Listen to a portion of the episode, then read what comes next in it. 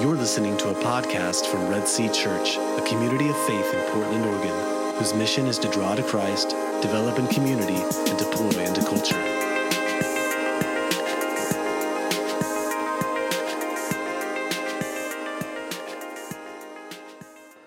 Well, good morning. Uh, as Jim said, uh, our ladies uh, here at Red Sea are away at a women's retreat. So we are not a church of single dads, although it may look like that. Uh, we are uh, lucky to be able to send many of the ladies away this morning to be able to be down in Lincoln City together. And they got some beautiful sunshine, and they're at a beautiful beach house called the Dawn Treader, uh, spending time even right now as we are in a prayer together and a time of worship. So I'm excited to hear about just a time of rejuvenation for them you know, to be able to get away in the midst of the craziness of life uh, is just a, a, good thing to do, to, to rest and to be, be together. So excited for them. So on uh, September 13th, uh, 1814, uh, the British warship sent rockets and shells onto Fort McHenry in Baltimore Harbor, uh, relentlessly pounding the fort for 25 hours. Uh, the bombardment is known as the Battle of Baltimore. And it came only weeks after the British had attacked Washington, D.C. They had burned down the Capitol, uh, they had burned the Treasury and the President's house. And it was uh, another ongoing story in the War of 1812. Well, a, a week earlier, a lawyer named Francis Scott Key, 35 years old, he had boarded the flagship of the British fleet on the Chesapeake Bay, Bay in hopes of persuading the British to release a friend of his who had been arrested.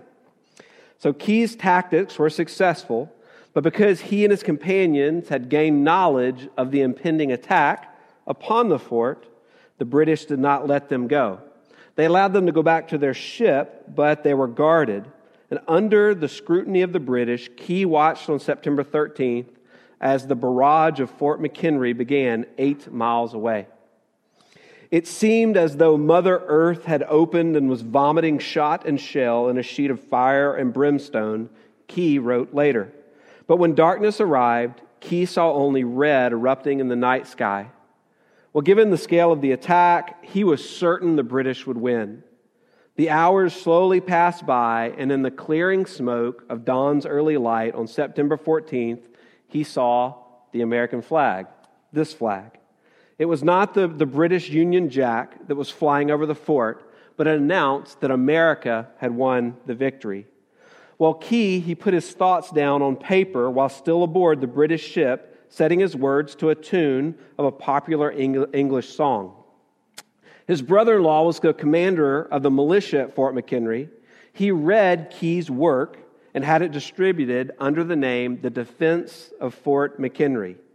Today, the poem has a different name. Does anyone know the name of the poem?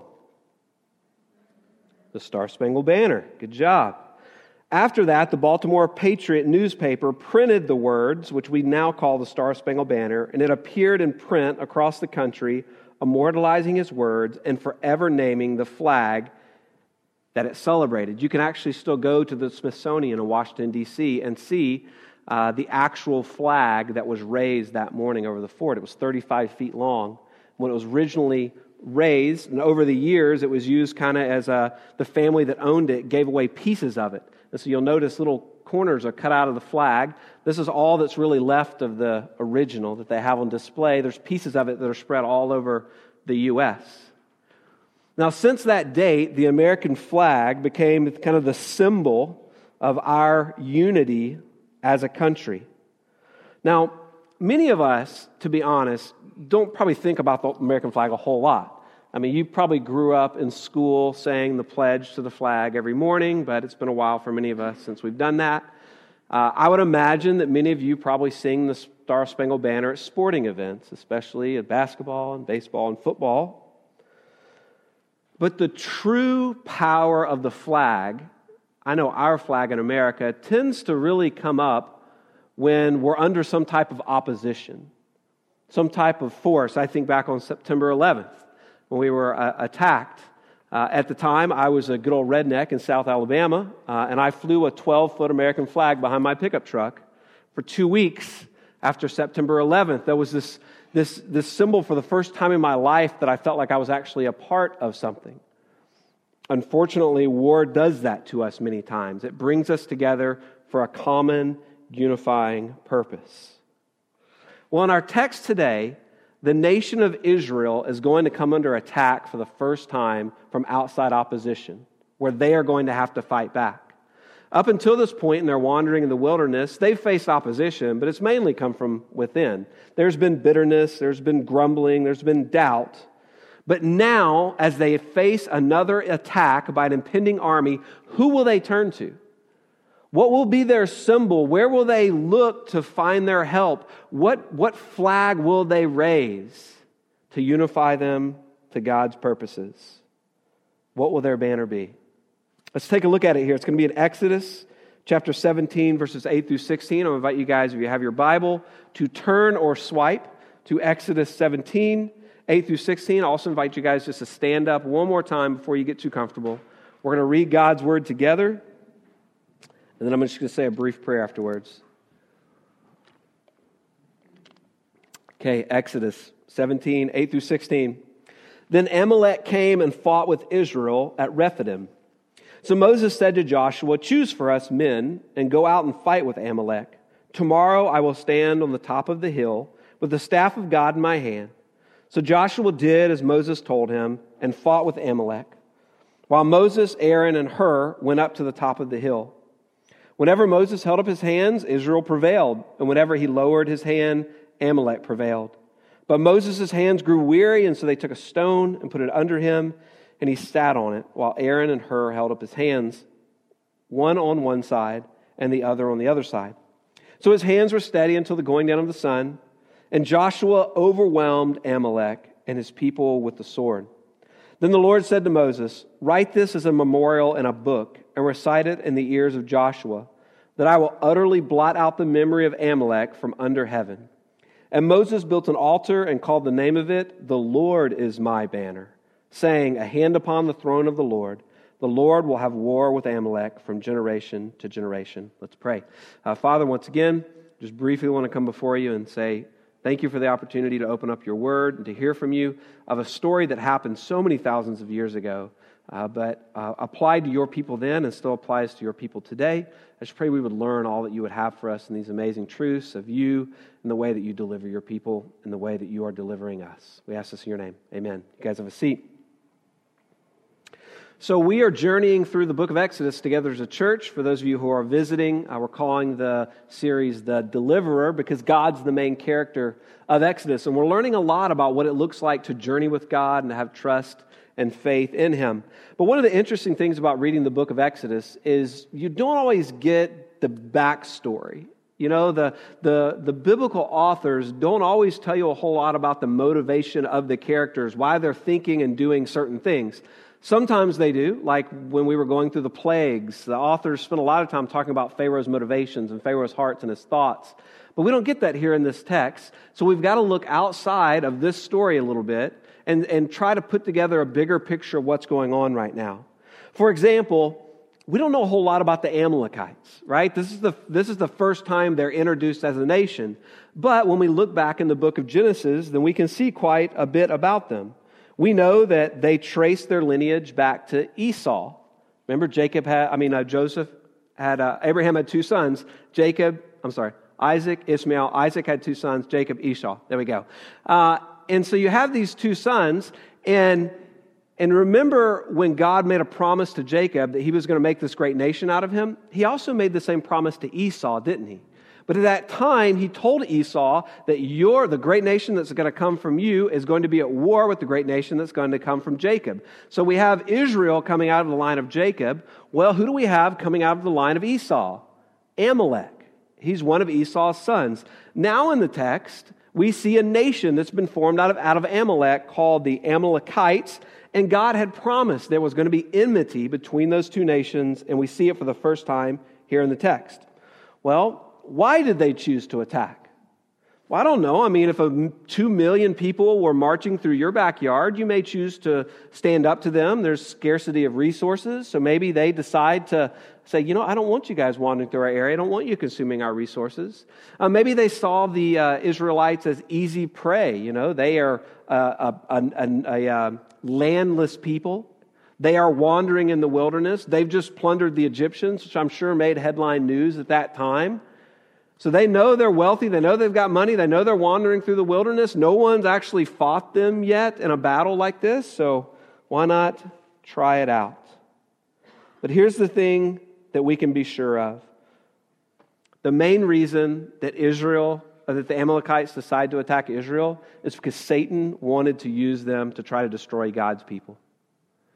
This is a truth that remains as true today as it was back then. Behind all evil and opposition is a great being that we believe is called Satan. It's the devil. He's fighting against God and against his ways. He uses all types of creativity to do this for thousands of years, and he is not tired of it. So the people of God must always be prepared to fight against oppression, against injustice, and against any type of evil that occurs personally to you, but also corporately to us and even to God's creation throughout the world. This is why God's church, his people, have a divine right to challenge any type of oppression and injustice, from human trafficking to abolition of slavery and inequality to raising up uh, education in third world countries to us feeding the homeless and picking up hypodermic needles like we're going to do next week. This is not us just going out and serving the community. This is us fighting physically against evil that is in our society, against brokenness and human depravity. And we go not with a bat, but we go with love and gloves next week and trash bags because we're fighting. Now, there are times when God does all of the fighting. Uh, take the text that we looked through with the Red Sea, right? Israel, the, the people's response to the approaching army, to Pharaoh's army, was stand firm, do not fear, be silent, right? And God came in and He did all of the work. He parted the Red Sea, He destroyed the army. But that's not always how God works. Now, God's people are joining with Him in this battle.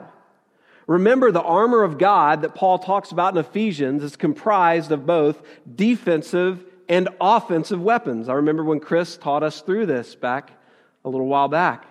We need to take both of those tools, all of those tools, both offensive and defensive weapons, to learn how to fight. And I believe this is one of the main things of what we're able to learn today in this text in Exodus. What does it look like to fight? How do we fight with God and in the power of God? And I don't know what's going on in your life right now. I don't know what that looks like, what type of oppression, attack that you are having to face, that you are having to fight. But let's lean into the text here as a model for a way to do it. One of the things that we must never do when we're facing opposition, when God's people are facing oppression, the thing that we must never do is nothing. Royce sent me and Chris a, a, chapter out of a book this week called Revitalized by Andrew Davis.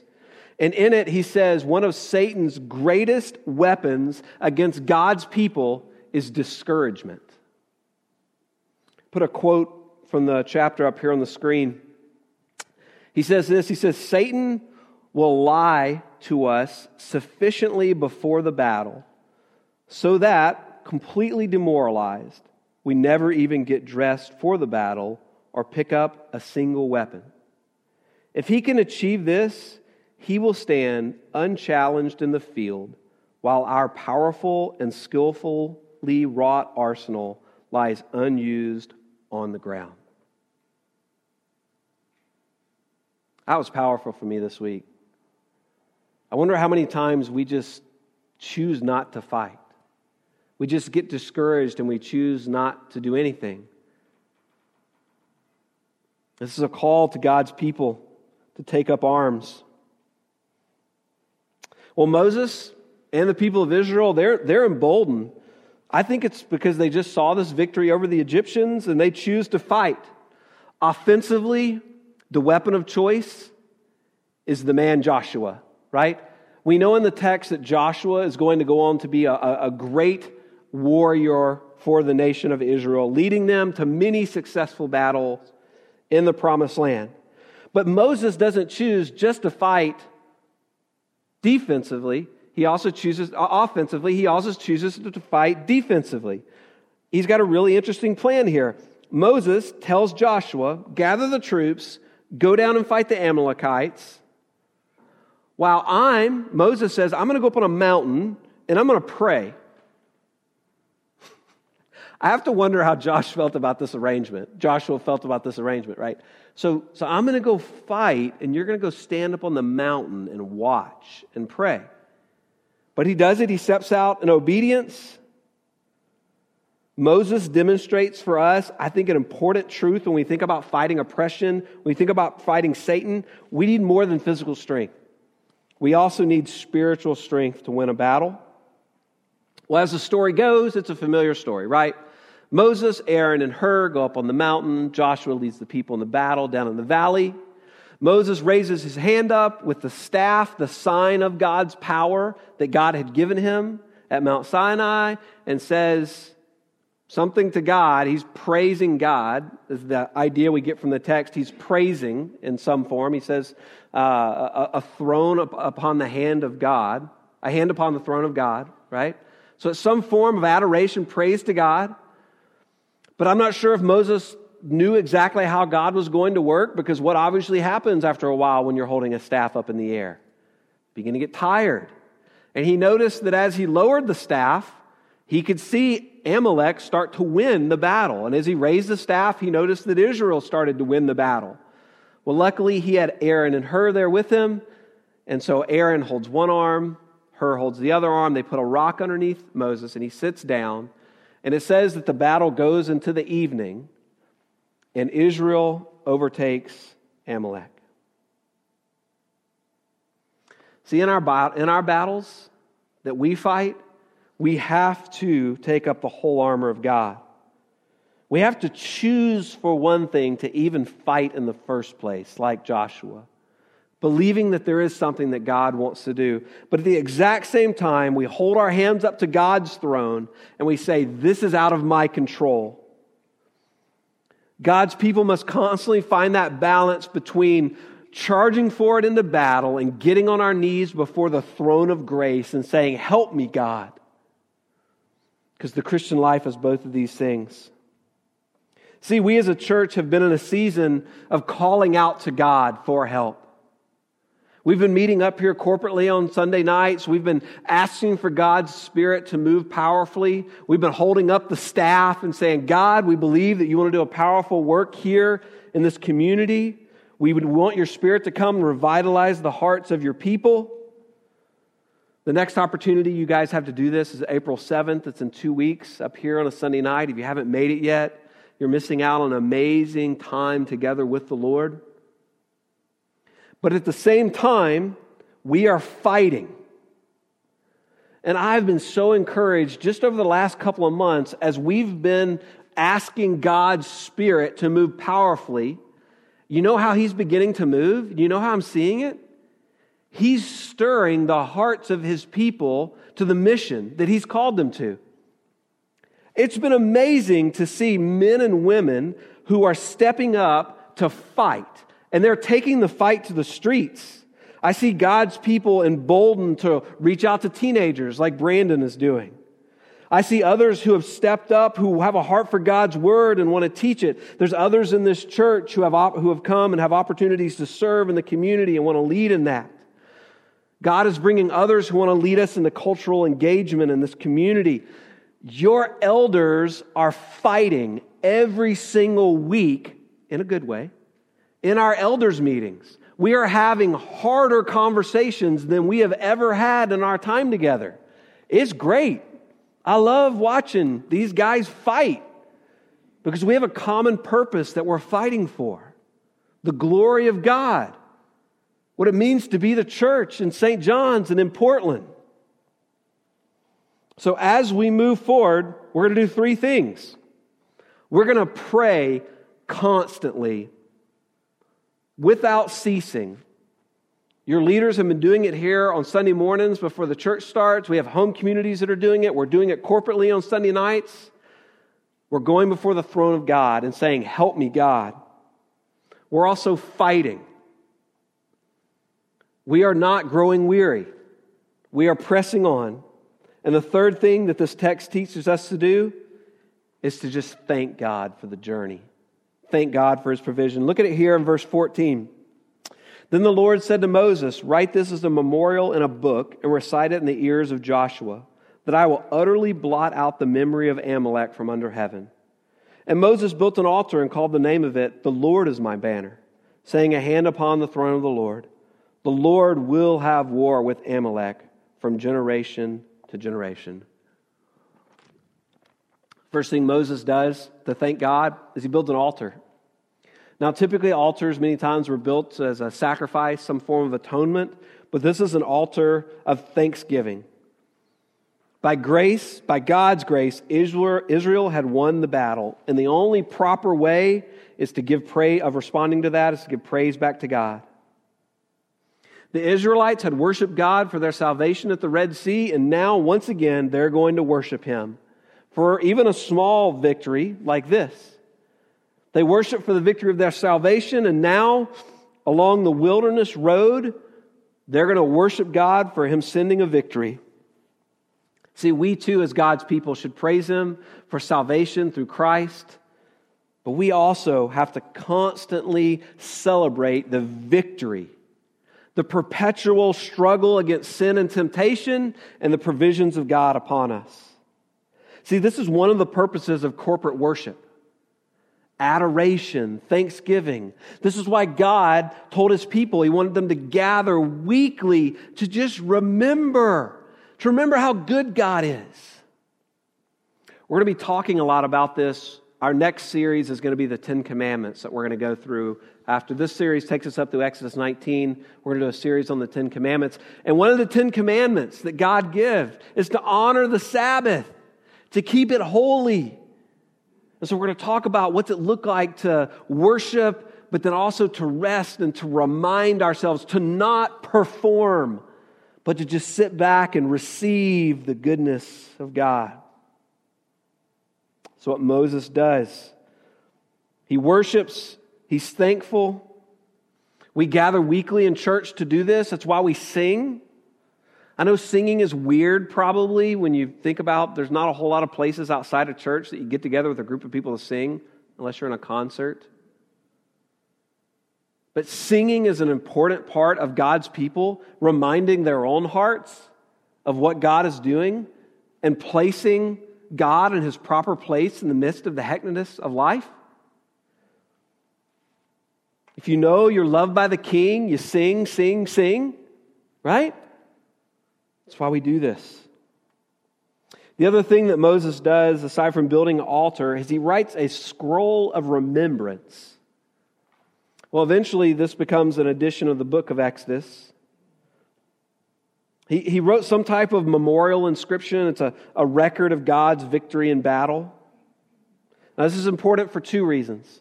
One, it's because Israel, they're going to have to fight this fight again with the exact same people. And when they do, they need to remember that these people were their enemies and they're the enemy of God, and God had promised to destroy them. Do you know why? You know why they need to be reminded of that? Because the next time they fight Amalek, they fail. And once again, I wonder how many of us have failed in the fight and then we've given up. Is that not what God's word is for? It's to, it's to remind us to continue to press on, to not give up, to not be overcome. We are more than conquerors in Christ Jesus. See, the Israelites in just two years, they're going to reach the promised land. I mean, two years later, they're going to reach the border of the promised land. They're going to encounter the Amalekites again. And instead of praying for victory, they're going to be afraid. And because of their fear, they're going to spend the next 38 years wandering in the wilderness. Then Israel's going to have another opportunity to fight them. It's going to come under the reign of King Saul, who's, told, who's been told by God to completely destroy the Amalekites. But what is King Saul going to do? He's going to spare the life of their king, being disobedient. It won't be until Samuel and later King David that the job is finally finished. There's another reason, a more important reason, why God had Moses record Israel's victory over the Amalekites. It's because he wanted his people to remember what he had done for them. So that whenever they came under attack, they would be thankful and they would look to him for salvation. Israel, this is the first of many, many battles that they are going to have to fight. And so, God, knowing how prone they are to forget, has Moses write it down to just remind themselves that they're going to go out and fight. They may lose, they may win, but God receives all the glory. God's in the midst of the fight. You know, the, the three things that kind of jumped out to me in this text were three of our pathways. Moses demonstrate, demonstrates scripture, prayer, and worship. All three are defensive weapons. They protect our own hearts against discouragement. And when we neglect these, we might as well go into a battle naked. I, I, I'm just amazed how many times God's people, as I'm talking, we're talking about life, we're talking about the struggle, we're talking about the fight to survive against opposition. I'm like, hey man, what, what's God telling you in His Word? Well, you know, I'm not really reading God's word right now. Well, what about prayer? What about time with God? What's, what's he saying during those times? Well, you know, you know, I really I haven't had time to do that. There's just too many Netflix series. You know, what about, what about worship? What about regularly gathering and, and corporately with God's people so that we can all praise together and we can all hear the story recited again and again? Well, you know, the weather's just really nice right now. And, and brunch happens in Portland right during this 10 o'clock window. You know? It's crazy. It's like fighting naked. It really is. Or it's like not fighting at all. Let's be honest. It's just not fighting. It's just, it's, it's moving from being a part of God's army to being a spectator, watching and wondering why it feels like you're losing. Let's fight. The Lord is my banner. This is how Moses summarizes what Israel learned with their fight with the Amalek. With Amalek, in the Hebrew, uh, this phrase, "The Lord is my my banner," it reads Jehovah Nisi. It's, it's the second name of God that we've been given.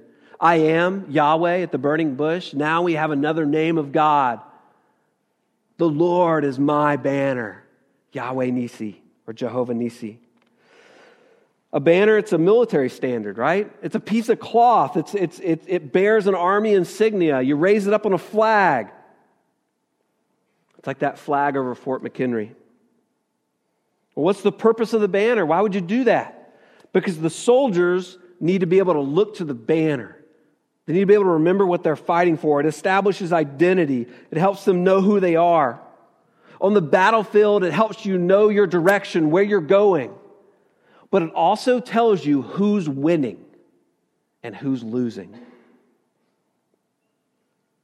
I like to think that the Israelites actually use this you know, they're fighting against Amalekites and they start to get overwhelmed. And what do they do? They look up to the mountain and you got Moses up there with the sign of God's power, where God had promised this covenant people that they would be victorious. And they look to the banner and they're like, ah! They would charge back the Amalekites and they would win. We've got to look to the banner, our military standard the Lord is our banner. Hmm. That's something we just don't do enough. We just don't look to the banner enough. I think we need it though. I think we're all looking for something to give us security. We're looking for something to give us an identity. Think about in your own life. What's your banner? You know, what, what's this thing that you turn to? What's your emblem of hope? Where do you look for courage in difficult times and despair? Where do you find victory? Is it, is it your job? Is it, is it your kids, your spouse? Is it success? Is it money? You want to know what your God is? It's what you turn to to look for help in times of trouble. So, where do you turn? Do you turn to the Lord? Is He your banner? So, what's our banner today? It's not Moses holding a staff, is it? It's Jesus. Now, the Bible doesn't say that Jesus has a banner. It's not that weird Christian flag that has a cross on it or the dove with the branch in his mouth. Jesus is our banner. It's by looking to him that we are saved, specifically by looking to the, the cross. That's why they're at the communion tables. Jesus himself said, The Son of Man must be lifted up, that whoever believes in him may have eternal life. Jesus was lifted up on a pole. He was the banner. He was the evidence that there will be victory. Now, what do we do? We constantly look to the crucified Christ as our banner to continue to press on. Our risen Savior. Our banner is the cross where He bled and He died for our sins. And when we come under attack, Christ, through the cross, gives us the courage to continue to fight. Church, please don't give up on the fight. And let's fight the way that God called us to on our knees with a sword. That's how we're going to press forward. So, communion, these tables, it's, it's just another altar, right? But this time, it's an altar of remembrance. It's not an altar of atonement. Jesus did that for us. It's an altar like what Moses built. It's just these visual reminders of this amazing work of redemption that God has done. And as we come and we take the bread and we dip it in the juice, it becomes the banner, right? It becomes the symbol of the fight. It reminds us that the final victory has already been accomplished. We know how the story ends. Praise God. We know who reigns victorious. We know ultimately that Satan will be defeated. He's already been dethroned. Death no longer has a hold on God's people. How will we live if we actually believe that? If we actually believe that the victory, the battle has already been won, it just gives us an eternal perspective, doesn't it? That says we can overcome anything that may happen in life, any opposition, wherever it comes from, we will reign victoriously. So I want to invite you guys to come. Let's sing to Jehovah Nissi. The Lord is our banner. Let's worship. Let's come to the table. And let's fight. Join me in prayer. Uh, God, I thank you so much for your word. It's been an encouragement to me this week in a time of discouragement to just continue to press on. God, I'll be honest, at times it feels like Amalek is winning. It feels like Satan's winning. But I know those are just lies that are being whispered in my ears by the evil one. Your people will always be victorious. And so we come to you right now, and once again, we, we offer up a praise to you of asking for help. We look to Jehovah Nissi, you are our banner. You are the thing that we turn to for purpose and for meaning. These songs that we're about to sing, Father, are, are a response to you for the, the good generosity that you have displayed in our life. Fill us with your spirit now. Just remind our hearts as you send us out as your people back into the battle that we would not grow weary and we would not faint, but we would press on and we'd finish well. We ask these things in the name of Jesus. All God's people said, Amen. Thank you for listening to this message from Red Sea Church. If you would like more information about Red Sea, including more audio messages, please visit us at www.redseachurch.org or contact us at info at redseachurch.org.